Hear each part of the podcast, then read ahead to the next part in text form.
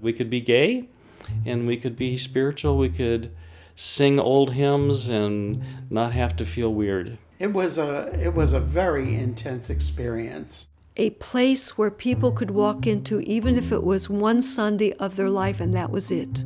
Oh my God, it's kind of a gay, it's a sex orgy. Like like a hot tub kind of thing on the altar that that, that was c- kind of covered over.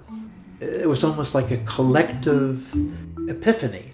And that's how I've always described it. It was a sea of men. When we all get to heaven, coming December 1st, 2018,